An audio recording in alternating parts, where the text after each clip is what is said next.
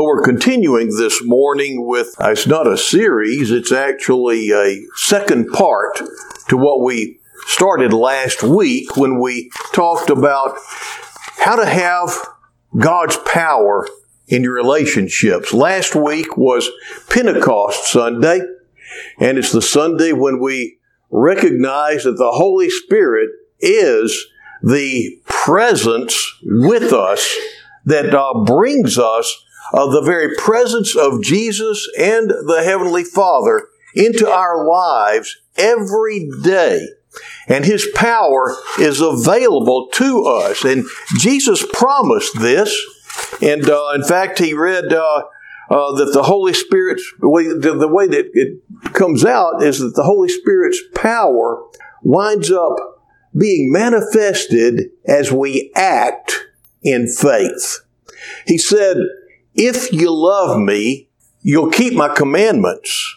And I'll ask the Father, and he will give you another helper that he may be with you forever. That is the Spirit of truth, whom the world cannot receive because it does not see him or know him. But you know him because he abides with you and will be in you. And later on, uh, in the 14th chapter of John, he said, He who has my commandments and keeps them is the one who loves me. You know, I think it's John that says, if you say you love God and hate your neighbor, you're a liar because you can't, you can't do that. You can't love God and hate your neighbor or your brother or your sister. Uh, he who has my commandments and keeps them is the one who loves me. And he who loves me will be loved by my Father, and I will love him and will disclose myself to him. Well, through the hundreds of years, thousands of years since Jesus said these words, these words have been proven true. And the Holy Spirit still comes to hearts who open themselves up to Him. We sang just a few minutes ago, uh, and He touched me. Something happened, and now I know. There is something that happens when we make that true commitment to Jesus Christ as Lord and Savior. You can't have him as Savior without taking him as Lord as well. That's another thing that uh, people just they don't they want to be saved, but they want to live their own lives, and it doesn't work that way. So uh, His Holy Spirit's power is manifested in your life as you act on it. And the sad thing is, there are so many homes in our country and around the world where the people go to church, where uh, they name the name of Jesus, they call themselves Christian, but if you could hear those people talk to each other in their homes, if you could hear how they cut each other with their words, if you could hear how tough they were on each other, it would break your heart and you know it grieves the Holy Spirit. And the Holy Spirit does not stay where He's not welcome. And so it's so important. And all this begins in the place where so little times we see it. People go out the door and they put on a face. And they can be righteous and things like that, but they come home. See, it's when you let your hair down that you show your true character. It's whenever uh, you're behind closed doors in your house that you show whose you really are.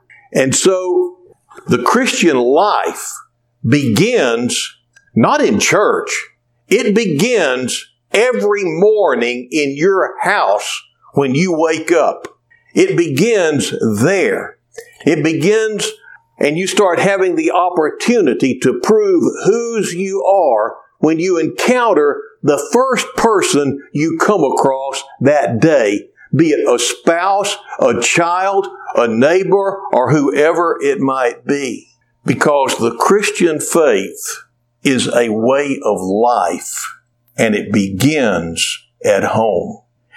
Well, like I say, so many times uh, we don't find that, and I've done lots of counseling with Christians who didn't know this. How they missed it, I don't know. But somehow, well, I do know, it's because they live out of what they have been taught, what they grew up in. We go on tapes that we learned as kids uh, until we let the Lord intervene in our lives. And He wants to do interventions in your life every day because there are things that we all need to be set free from. And uh, it's a growing process. And so we may not know it today, but He may reveal something to us tomorrow, our growing edge. But I have discovered that in households, that is where the growing edge is found in most homes. I can remember one church when I served early on, on Sunday morning, the first voices I would hear after I got to church and was in my study would be our organist and her mama who sang in the choir coming down the sidewalk and they both had voices that carried very, very well. And my first sound of my church members' voices would be them cussing each other as they came into church. They come into church, and all of a sudden, you know, they're pious, you know. But uh, while it was just them together, they're just near, near, near, near, near at each other all the way to the door. And uh, it was just grievous. It was grievous because it begins with those that are closest to us. You know, I, I use these wheels a lot whenever uh, I'm counseling with people, and uh, uh, they are about relationships. One, on the outer perimeter, it has physical and sexual violence around the outside edge. On the second one, it has nonviolence. And you know, there are ways to be violent besides hitting somebody. You can be emotionally violent. You can be uh, uh, just uh, so verbally violent to someone. And so on this wheel, on this one, and at the center of this wheel here that says violence on the outside, in the center, at the heart of those relationships, is power and control. The big question in those households is who's going to be in charge here? And people are always trying to get their way in those homes. It's very, very sad. And are on the outside edge, uh, uh, using around the wheel, using coercion and threats to get your way, using intimidation to get your way, using emotional abuse putting the other person down, making them feel bad about themselves, calling them names, making them think they're crazy, playing mind games, humiliating them in public, uh, making them feel guilty. Those are all forms of abuse. If you didn't know that, there may be somebody here that didn't know that, may be practicing those things.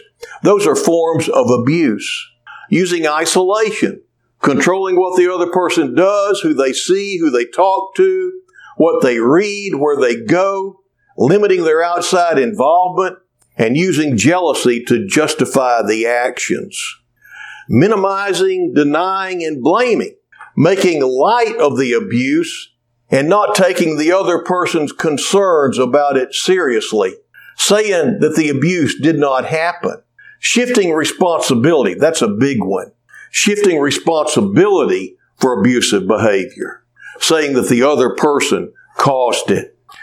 Using children, uh, making them feel guilty about the children, using the children to relay messages, using visitation to uh, harass, uh, threatening to take the children away, uh, economic abuse, preventing them from having or keeping a job, making them ask for money. Uh, these are mostly women issues here giving her an allowance, taking her money, not letting her know or uh, have access to information about family income. These things are all around this wheel that has power and control in the middle. Most people, when they start reading this, they'll say, you know, that just makes me feel bad just reading it. And then they read the things around this that says nonviolence. At the center of this wheel is equality, something very different. Uh, on the inside of the wheel, negotiation and fairness, seeking mutually satisfying resolutions to conflict, accepting change, being willing to compromise, non-threatening behavior, taking and or talking and acting so that uh, the other person feels safe and comfortable expressing themselves and doing things. Respect, such a big one. Listening to the other person non-judgmentally, being emotionally affirming and understanding, valuing opinions, trust and support, supporting the other person's goals in life, respecting their right to their own feelings, their own friends, their own activities, and their own opinions, honesty and accountability, accepting responsibility for self, acknowledging past uh, uh, wrongs, admitting being wrong. That's so hard for some people. Admitting being wrong, communicating openly and truthfully responsible parenting, sharing parental responsibilities, being a positive, nonviolent role model for the children. And remember, that's verbally and emotionally as well as physically.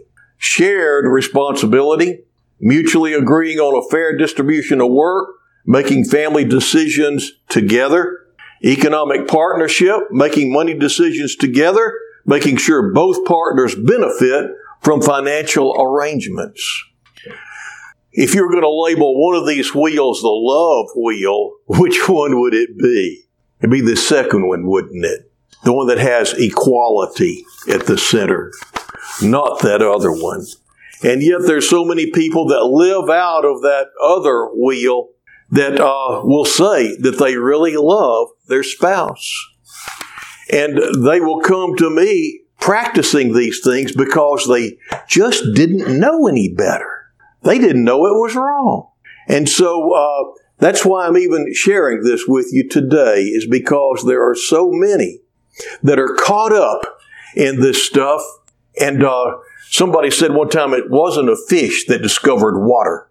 You know, you stop and think about it. Fish just live in water. If you were if you were brought up in an, an abusive situation, uh, that's normal to you and you would not be aware of it.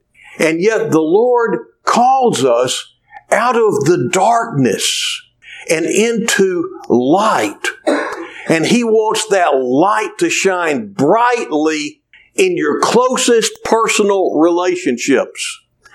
And so uh, Paul talks to us uh, here. Well, before we get to that, though, he talks about uh, acting in obedience. And uh, it uh, just really amazed me whenever I was looking uh, at the story of the Good Samaritan uh, in Luke. I looked this up again. Let's see, the 10th chapter of Luke. There's some very important things here that Jesus says. I want to read this to you. He says, And a lawyer stood up and put himself and put him to the test, saying, Teacher, what shall I do to inherit eternal life. Notice he asked him, What do I need to do to go to heaven? And Jesus said to him, What is written in the law? How does it read? And you know, we went over that we went over this last week. And he answered, You shall love the Lord your God with all your heart, with all your soul, and with all your strength, and with all your mind, and your neighbor as yourself. And he said to him, You have answered correctly. Do this and you will live. Do this and you will live. Do this and you will have eternal life.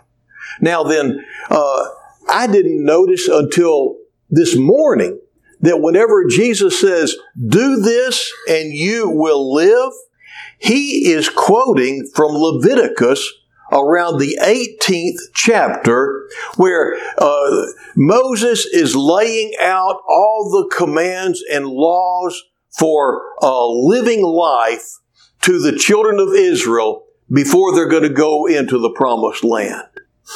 And in the middle of that, he says, you're not going to be living, you're not supposed to live like those that I have brought you out from.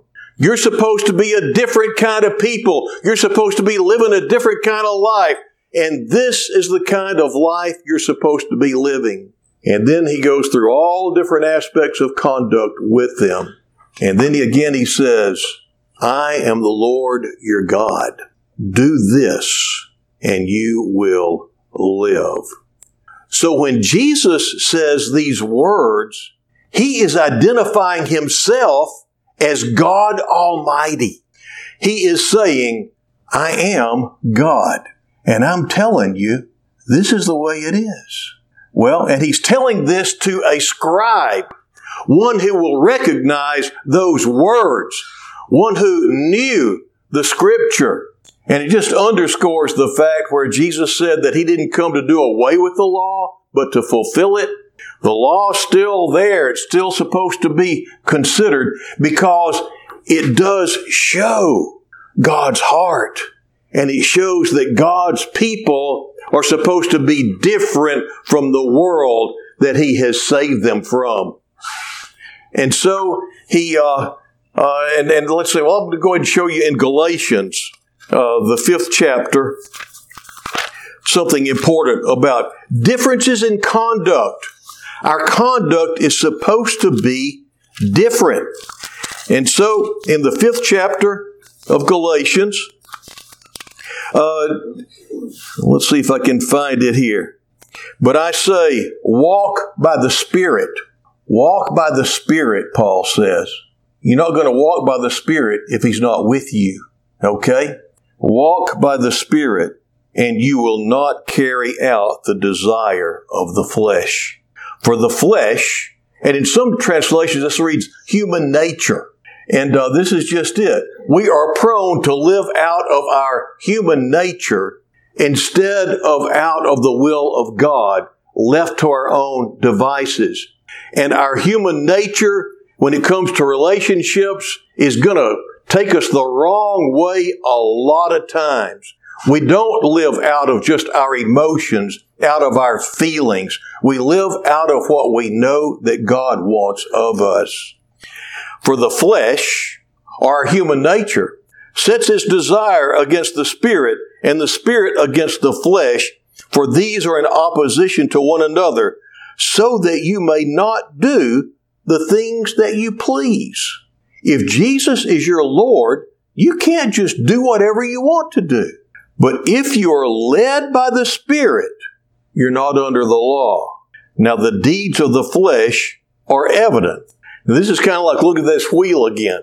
All right, listen. These are the, the deeds of the flesh, or the works of our human nature, are evident, which are immorality, impurity, sensuality, idolatry, sorcery, enmities, strife, jealousy, outbursts of anger, disputes, dissensions, factions, envying, drunkenness, carousing, and things like these. And listen to what Paul says of which I forewarn you, just as I have forewarned you, that those who practice such things will not inherit the kingdom of God. So if these things are things that you practice, outbursts of anger. In fact, uh, the idolatry, where it says idolatry, that means man made gods. And you can put a lot in there. And let's face it, churches many times uh, are serving their own gods, not the one true God. So many times I see a church getting ready for a building program and uh, instead of it being something that's really uh, God's will and something they've sought God and they know, and maybe it's a responsibility for them to do, the preacher, his God is success. And he knows if he gets people built in a building program that there'll be more people coming to church. People will join together. They won't be fighting as much for, for a while. And, uh, and that they will wind up, uh, uh, having a, a, a, a, time whenever they move to the new building where maybe attendance will start to increase. And so his God many times is the God of success. While there will be people in the church that don't want to spend the money, don't want to move, don't want to do this, don't want to do that. In my hometown church that I grew up in, my goodness, if anybody could make that church building a God, it would be me. My grandfather built the education wing on that church. And one of the uh, stained glass windows, I guess, I think three of the stained glass windows were given by my family. And if there's anybody that wouldn't want to leave that building, it would be me and my family. And I have watched them fight over moving. I don't know how many times. And they haven't moved, but many of them, the building and the tradition and uh, the good feelings and remembering that that's where mom sat and this is where somebody, all of that comes into play instead of serving God. Remember in that other wheel? Who's in charge here? Who's in charge in our church? Is it God Almighty? At the center of any power and control wheel, any, any wheel, the one in charge ought to be God. Not me, not you, but the Lord. And, uh, and yet we make gods and we serve those gods so anyway, but that's power and controls the heart many times of what's going on. Now listen to the other wheel, other wheel, the other fruit. The fruit of the Spirit is love, joy, peace, patience, kindness, goodness, faithfulness, gentleness, self-control. Against such things there is no law. How much better do you feel when you hear that list than when you heard the first list? It's just amazing. Now then, back to our main text today. You know, uh, God in this passage gives us a model for what our relationships should be like. It starts off, you know, it says, Love the Lord your God. You have the great commands. Love the Lord your God with all your heart, with all your soul, with all your mind, with all your strength. And the second is like to it. You'll love your neighbor as yourself. Okay. Now then, as far as loving your neighbor and loving God, starts with God. He's the one who's supposed to be in control. And two different times in uh, the fifth chapter of Ephesians, Paul says in, in 5.10, he says, trying to learn what is pleasing to the Lord we should always be trying to understand what pleases God in our relationships. Not what we want, but what pleases God in our relationships. And then on in the 17th verse, again, he says in a different way, so then do not be foolish, but understand what the will of the Lord is. Now then, he goes on and then and he's talking about how the Christian should be living his life. It starts out, we need to be trying to understand what the will of the Lord is. If you love Him, you're going to want to understand and you're going to want to serve. Okay, and how do you find out? You explore. It takes some effort and you have to read His Word. You have to attend uh, church. You have to do have Bible studies. You need to do different things to start understanding what the will of God is. What does He want in your relationships? And then he goes on, and in verse 21, and this is another fascinating thing that I've just learned as I was preparing for this morning. Always giving thanks for all things in the name of our Lord Jesus Christ to God, even the Father, and to be subject to one another, or in some translations it reads, and submit to one another in the fear of Christ. Submit to one another. Uh, be subject to one another. Consider each other. Remember the equality wheel? It's only whenever you're seeing each other as equals before God that you're going to be able to be subject to one another. Jesus gave an example of what this looks like when on the last night uh, he had with his disciples. He took a bowl of water and a towel and he went around and he washed his disciples' feet. And he said, You see what I just did? This is my example for you. You, you call me Lord, and you're right. I am. But then he goes on and he says that the least of you is the greatest. The greatest is the weak, uh, the leakest, uh, the leakest? Uh, the greatest is the least. And uh, the thing is, is that uh, we should serve one another. We should consider each other and not just be trying to assert our own rights uh, before each other.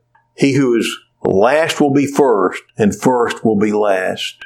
Well, he goes on with the, the being subject to one another. That's what he was getting at. And then I never noticed that in the Greek, this next passage, if you read it in the Greek, it would literally be wives to your own husbands as to the Lord. There's no submit in there. Did you know that? Wives to your husbands. He's referring back to when he was talking to everybody, how everybody's supposed to be interacting with everybody in submitting ourselves one to another, seeing each other as equals and considering each other. And then he says, wives, to your own husbands. You be subject to your own husband. And then he puts a lot more on the husband than he does the wife. He says, Husbands, love your wives just as Christ also loved the church and gave himself up for her, so that he might sanctify her, having cleansed her by the washing of water with the word. And he goes on. He says, So husbands ought to love their own wives as their own bodies. He who loves his own wife loves himself. For no one ever hated his own flesh, but nourishes and cherishes it. And we'll get back to those two words in a second. Just as Christ also does the church, because we are members of his body. And then it goes on in the, the, the 33rd verses, Nevertheless, let each individual among you also love his own wife even as himself, and the wife must see to it that she respects her husband. Now, in this last verse, we see something very interesting. What's the husband told to do to his wife? Oh no! Love her. Okay? All right. What's the husband supposed to do to the wife? Love her. Yes. Yes. Men, if you're married, you're supposed to be loving your wives. And, oh, this is going to be hard. Do you remember what he said that uh, the uh, wives should do to their husbands? He said, therefore, let's see to it that she Y'all remember, the women listen so much more that this, and this makes a point. Uh, anyway, uh, the women were listening, the guys were in their little box, you know. Anyway, the thing is, is that women are told to respect their husbands. They're not told to love their husbands anywhere in the passage. Women, uh, men aren't told to respect their wives. They're told to love them, which is more important. Now then, why did he use those words? It's very important. They've determined that a woman's deepest need is to share herself deeply with those that are closest to her. And in order to do that, she has to have a safe environment or she's going to get hurt. She has to make herself vulnerable in order to share herself with other people. And yet that's a woman's deepest need and deepest desire is to share herself deeply with those close to her. And so the husband is told to love your wife, nourish her, cherish her, look out for her, treat her just like yourself. See, there's that equality thing.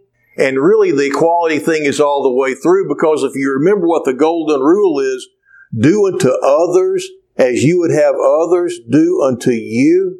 But he lifts up a woman's greatest need and he commands the husband to supply it.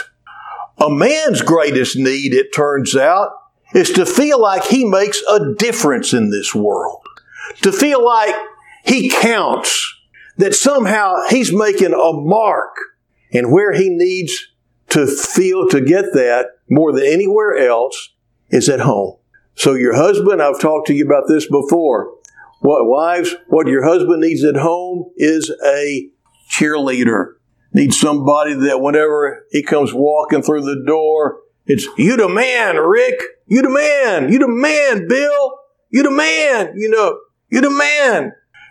Anyway, he needs someone who will lift him up, someone who lets him know that if he doesn't count in anybody else's eyes, he counts in your eyes. Now then, he did this because he he commands the wives to respect their husbands. That's his deepest need. Now then, he commanded us to supply each other's deepest needs. All the others are going to fall in underneath that. And what we see here, as far as what love is really supposed to look like, it's not getting something from that other person. It's not getting some sort of satisfaction from that other person. It is exploring that person that you care about and to the best of your ability, finding out what's important to them. What do they need to feel complete and whole in life? And to the best of your ability, supply that to them. If y'all haven't been practicing this, I encourage you to start. And let me tell you, changed people change people. If you start acting in a different way, there may be a while where there's some imbalance there because once you start acting differently, they're going to have to start reacting differently. I love those words, nourishing and cherishing. If you nourish something, I'm growing a garden right now and uh, I'm having to nourish these plants. I'm having to take care of them. I'm having to, I've, I've, I've surprised, I've fed them. I'm watering them. I'm keeping the bugs away from them. You see, that's all a part of nourishing. Uh, how do you nourish someone in a relationship? You help them. You encourage them. You show them affection. And uh, that's something that, well, anyway, and cherish. Whenever you cherish something or someone, you hold them dear. They're precious to you. Sharon walked in on me in my study the other day, and I had uh, a gun page up on my screen when I was supposed to be working on my sermon. I had to explain to her that that's what I was doing. I was doing sermon research there as I was looking at these different guns. Now, let me explain this to you. I have two guns, two, uh, well, two guns, we'll just say, two handguns that I cherish. The first is a nine millimeter uh, Ruger, I believe it is. And this, this, I cherish this gun because it shoots so well. It just feels good in my hand. And everybody else that ever shoots it, and I like to take people out and let them play with my toys. And uh, whenever they shoot this pistol, they remark, you know, that, that's the one I like right there, you know. Everybody loves this pistol. And I love it. I cherish it. And because I do, I take care of it. Now, there's another reason why I cherish it. You see, I had I have guns now, but for a while I didn't have any guns because we ran out of money and I needed to feel feel I needed to feed my family. And so I took what guns that I had and I sold them so I could feed my family. I still miss one of those guns terribly.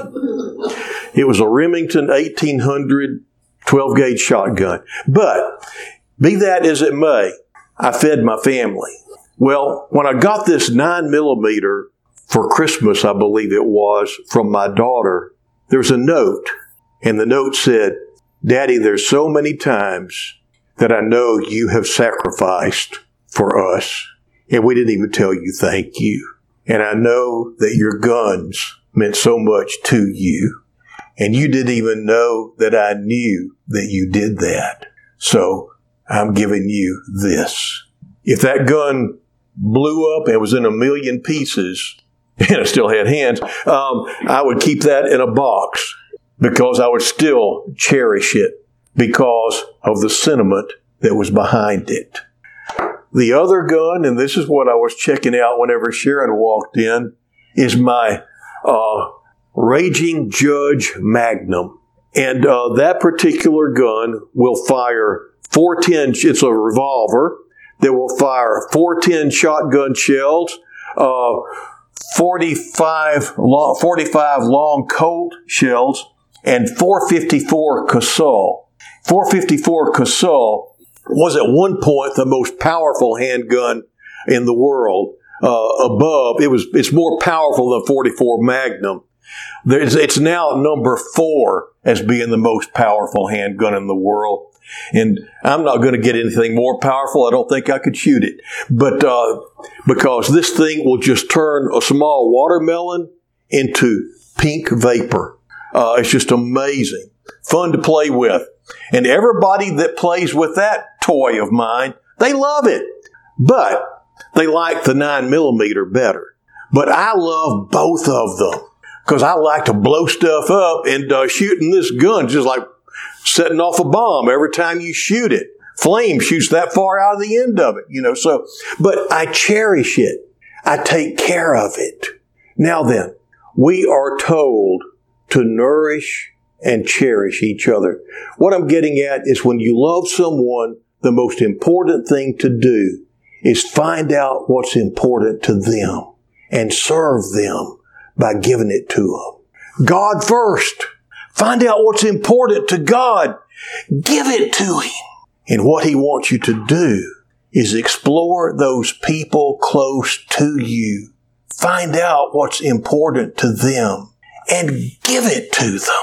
Don't wait. I have so many people coming in and they'll come in and they will both know exactly what the other person wants for them and neither one of them is willing to give it first because that's their ace in the hole.